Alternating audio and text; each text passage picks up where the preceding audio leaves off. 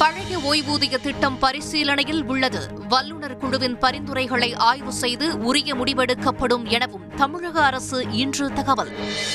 இந்தி விவகாரத்தில் திமுக இரட்டை வேடம் போடுவதாக ஓபிஎஸ் இன்று குற்றச்சாட்டு. சட்டப்பேரவை அறிவிப்புகளை இந்தியில் மொழிபெயர்ப்பதா எனவும் கேள்வி.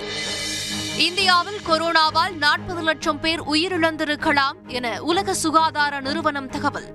மத்திய அரசின் அலட்சியமே காரணம் என காங்கிரஸ் எம்பி ராகுல் காந்தி இன்று குற்றச்சாட்டு. உயிரிழந்தோர் குடும்பத்திற்கு தலா நான்கு லட்சம் ரூபாய் இழப்பீடு வழங்க வேண்டும் எனவும் வலியுறுத்தல். டெல்லி அனுமன் ஜெயந்தி ஊர்வலத்தில் ஏற்பட்ட வன்முறை தொடர்பாக பதினான்கு பேர் கைது. நிலைமை கட்டுக்குள் இருப்பதாக டெல்லி காவல்துறை இன்று அறிவிப்பு. மகளிர் சுய உதவிக்குழு கடன்களை தமிழக அரசே ஏற்கும். ஓரிரு நாட்களில் முதலமைச்சர் அறிவிப்பார் என அமைச்சர் கே என் நேரு இன்று தகவல். உக்ரைனின் மரியூபோல் நகரை முழுமையாக கைப்பற்றியதாக ரஷ்யா இன்று அறிவிப்பு.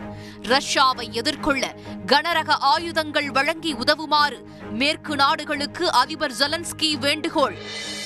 தென் தமிழகம் டெல்டா மாவட்டங்களில் நாளை கனமழைக்கு வாய்ப்பு. தமிழகத்தில் வரும் இருபத்தி ஓராம் தேதி வரை மிதமான மழை பெய்யக்கூடும் எனவும் வானிலை மையம் இன்று தகவல்.